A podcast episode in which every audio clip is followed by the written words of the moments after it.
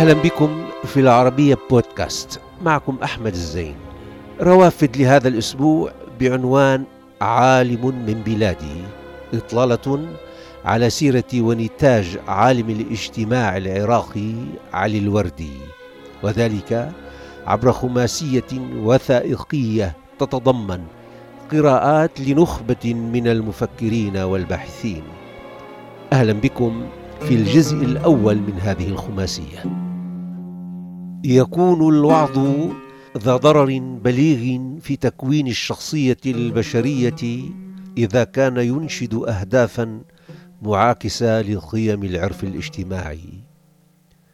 فإذا ذهب الإنسان إلى المسجد أو إلى المدرسة وأخذ يسمع وعظا أفلاطونيا يحضه على ترك الدنيا مثلا أدى ذلك إلى تكوين أزمة نفسية فيه. والإنسان حين يسمع الواعظ يعظه بترك هذه الدنيا الخلابة يمسي حائرا فضميره يأمره بإطاعة الواعظ من ناحية ونفسه تجذبه من الناحية الثانية نحو الدنيا جذبا لا خلاص منه. فهو اذا واقع بين حجري الرحى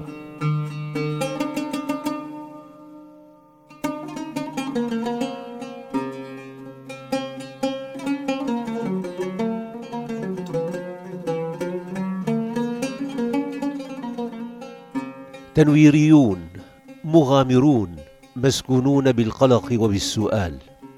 شغلتهم أحوال مجتمعاتهم التي ندر فيها العدل وكثر الظلم متعثرة في خطواتها تغرق في الآسن من مخلفات التاريخ وتجتر الجاهز من الأجوبة.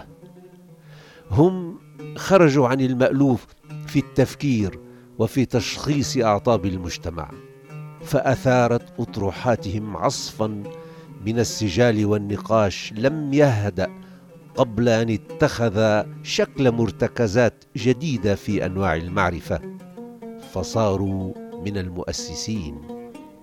لذا لم يكونوا عابرين في زمانهم أو مقلدين بل مقيمين في أزمنة مستقبلية بعد رحيلهم. وذلك عبر إنجازهم المعرفي الذي كسر ما هو مألوف ومطمئن إذ أنهم حركوا الساكن وتجرأوا على المسكوت عنه فحوربوا من الذين وجدوا فيهم تهديدا لسلطتهم وطمانينتهم فهم لم يطرقوا الأبواب الموصدة لمتعة شخصية أو لغاية نرجسية.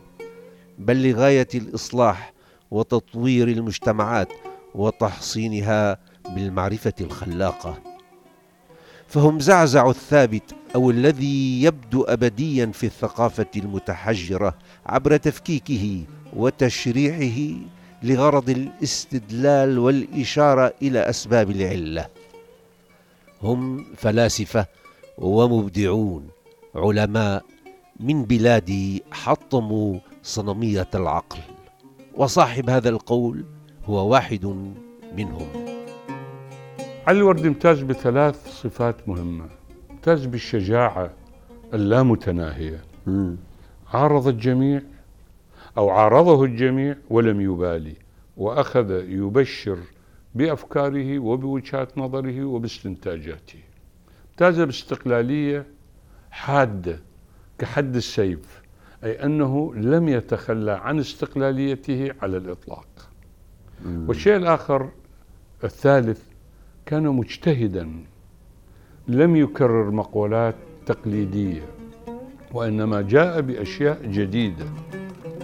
أهم كتاب يعني تأسيسي لفكر علي الوردي هو كتاب وعاظ السلاطين. وعاظ السلاطين نشره عام 1954 أثار عليه رجال الدين جميعهم سنة وشيعة.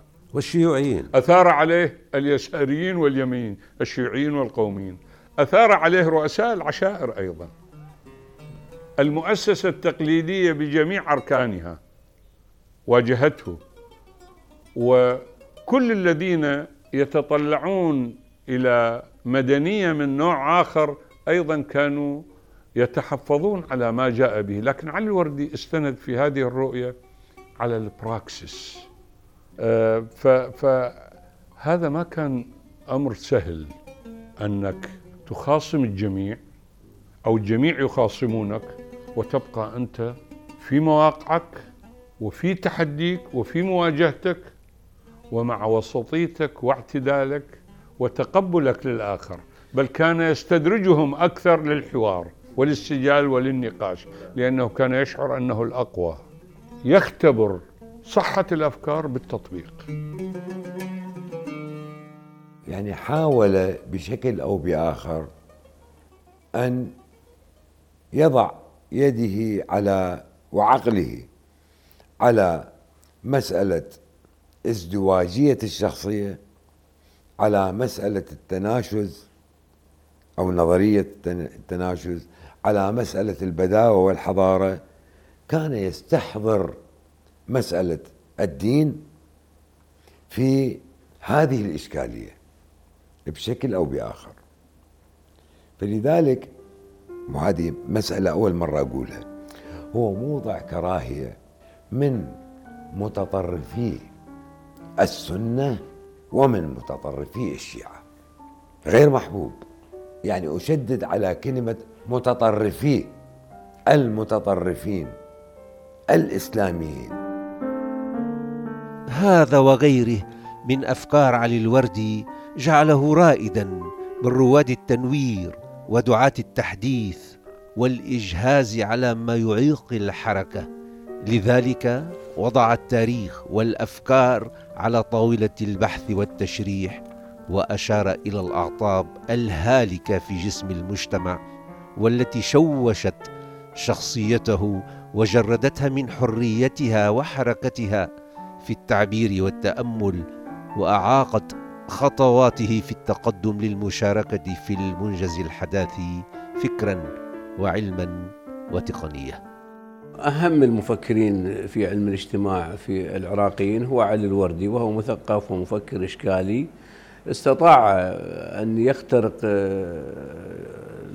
الوسط الأكاديمي ليدخل في الوسط الثقافي بشكل عام والوسط الاجتماعي ليحلل ويطرح مجموعة من الرؤى التي جعلت كثير من العراقيين يستشهدون بها وكأنها بديهيات للحكم على الشخصية العراقية. علي الوردي لم يكن تبشيريا كان تنويريا عقلانيا وسطيا اعتداليا. تساؤليا نقديا. هذه صفات مهمة. صفات المفكر الحقيقي أن يكون نقدي. لا قيمة للتجربة ولا قيمة لما نكتب أحيانا بدون النقد. الوردي حقيقة يمتلك ثقافة متنوعة موسوعية بالإضافة إلى صفة أخرى. الصفة اللي يمتلكها هي اولا الذكاء والفطريه والموهبة.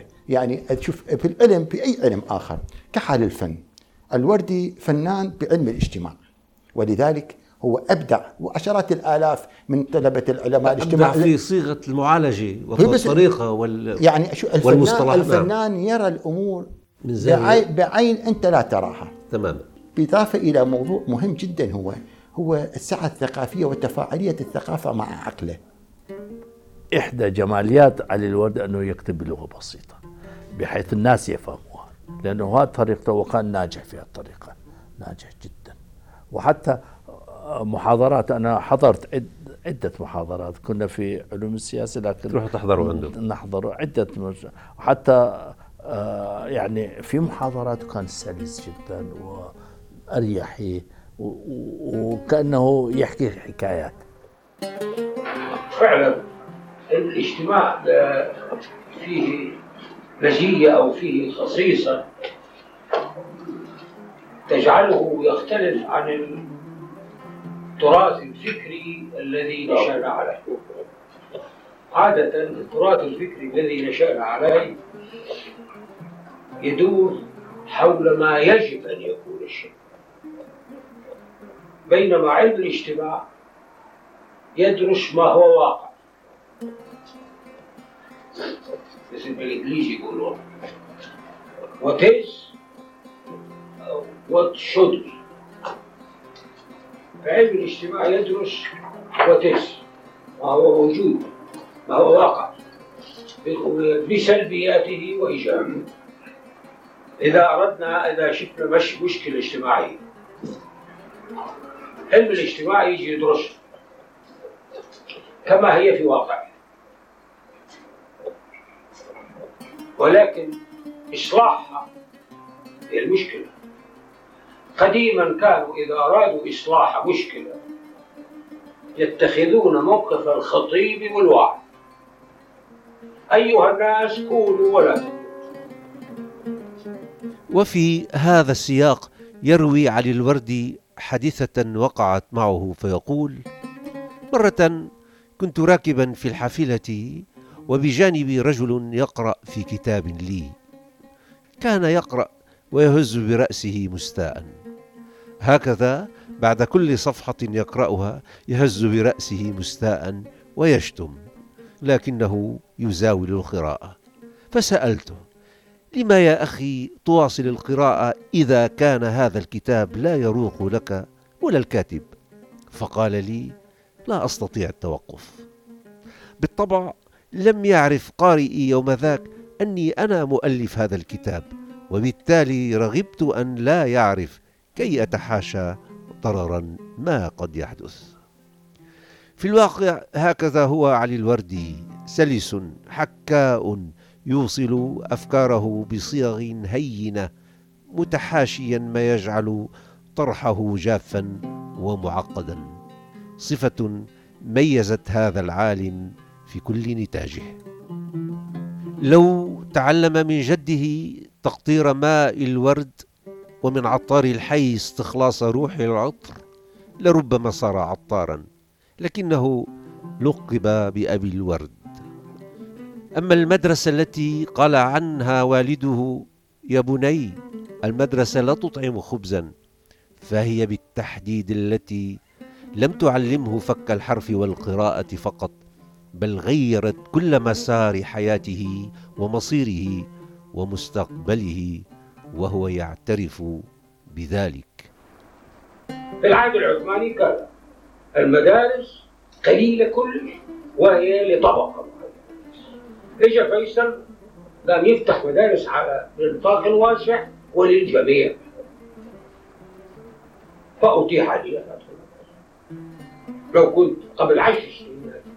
مولود بالعهد العثماني ولدت أنا سنة 13 لو كان مولود سنة ثلاثة كان ما ما أتيح لي كنت أشتغل مثل أبويا صاحب دكان أكسب الرزق من دكان الإنسان الخلاصة.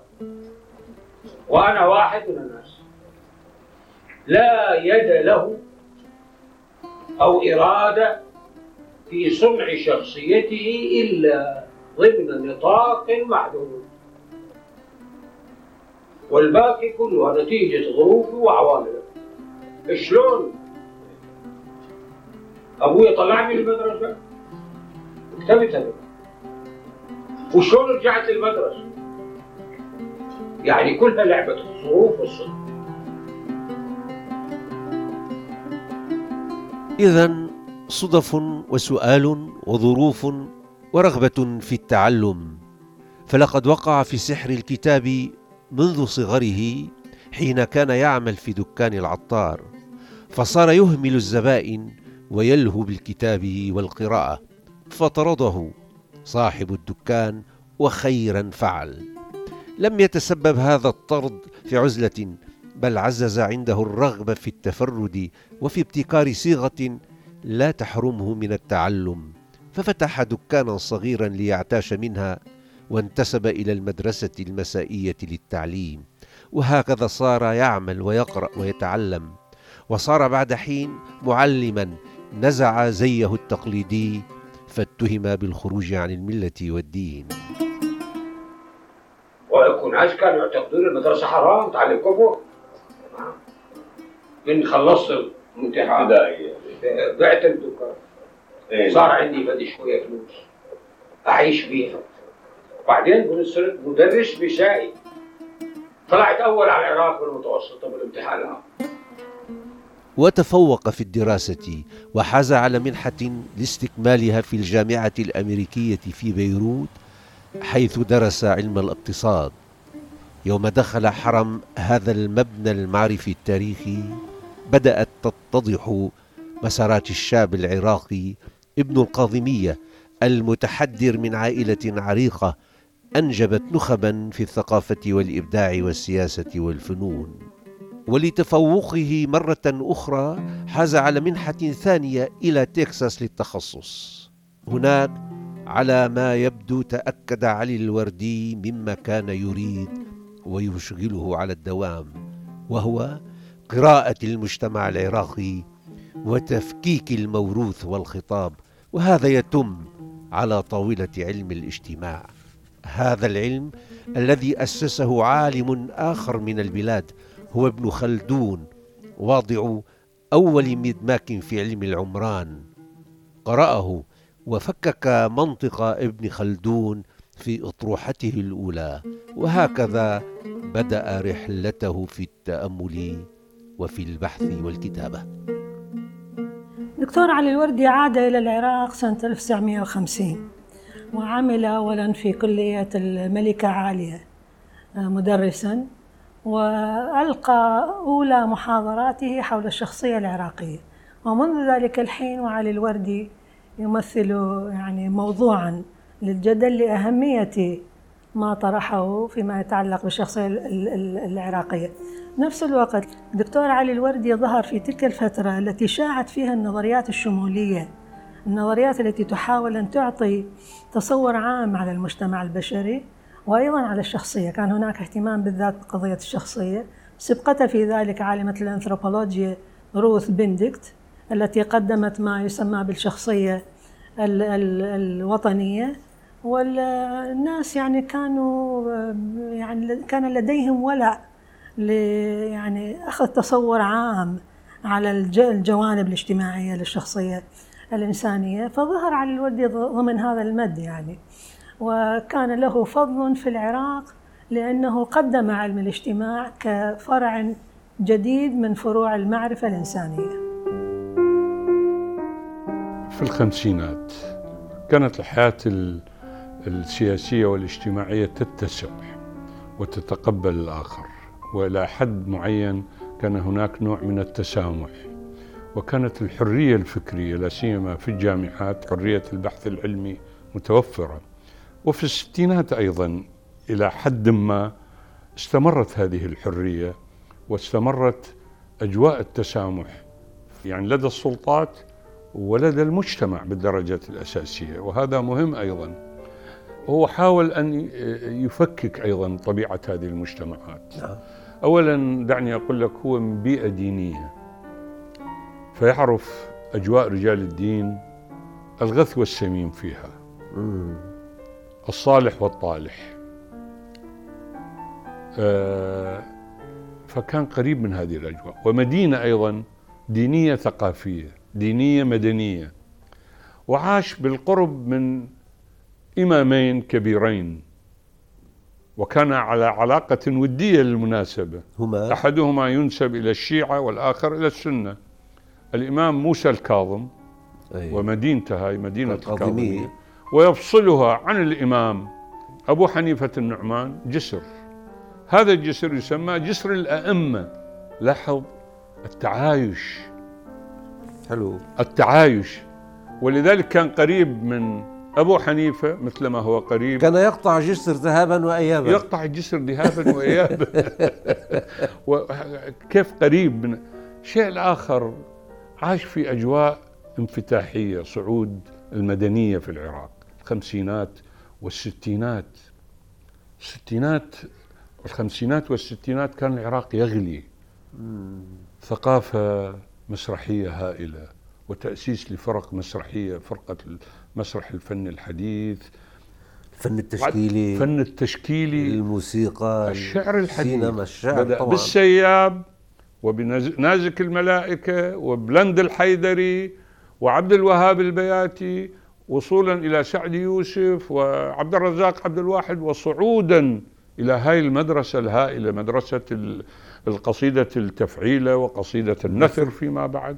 كان حالة من الصعود والارتقاء.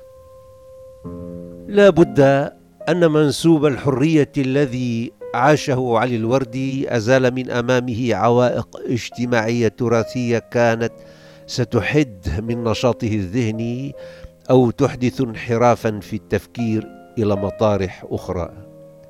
فتلك الواحة من الحريات زمن الملك فيصل احتضنته وفتحت أمامه مسالك للتفكير الحر.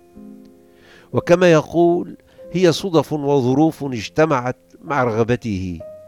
كذلك منحته بيروت في أربعينيات القرن الماضي ما تتطلبه المعرفة من حريات بخاصة وأن الجامعة الأمريكية في ذاك الزمان كانت مختبرا للأفكار والسجال والنقد والإبداع. ثم جاءت أمريكا الفضاء المفتوح على كل الاحتمالات والأسئلة ولعل عمله على ابن خلدون كإطار نظري أقرب إلى الواقع العربي كي يتميز بخصوصية ما عن المفاهيم الغربية لعلم الاجتماع كما يقول عالم الاجتماع فالع عبد الجبار. قد فتح الكثير من المسارب أمامه إلى قراءة المجتمع العراقي والشخصية العراقية والتاريخ العراقي. ولعل أطروحته هذه والتي نتج عنها كتاب منطق ابن خلدون شكلت مكونا جوهريا من مكونات منهج الورد التحليلي والنقدي على كل حال هو مشغول بعراقه لذلك في كل ما كتب كان هاجسه العراق الإنسان والمجتمع والتاريخ. في هذه السلسلة علي الوردي عالم من بلادي سنحاول التعرف على هذا العالم المولود عام 1913 والمتوفي سنة 1995 وذلك من خلال قراءات لنخبة من الباحثين الذين عايشوا علي الوردي أو تتلمذوا على يده أو بحثوا في أعماله ونتاجه الفكري أعزائي يمكنكم متابعة روافد على مواقع التواصل الاجتماعي تويتر وفيسبوك ويوتيوب. كما يمكنكم الاستماع إلى روافد على العربية بودكاست.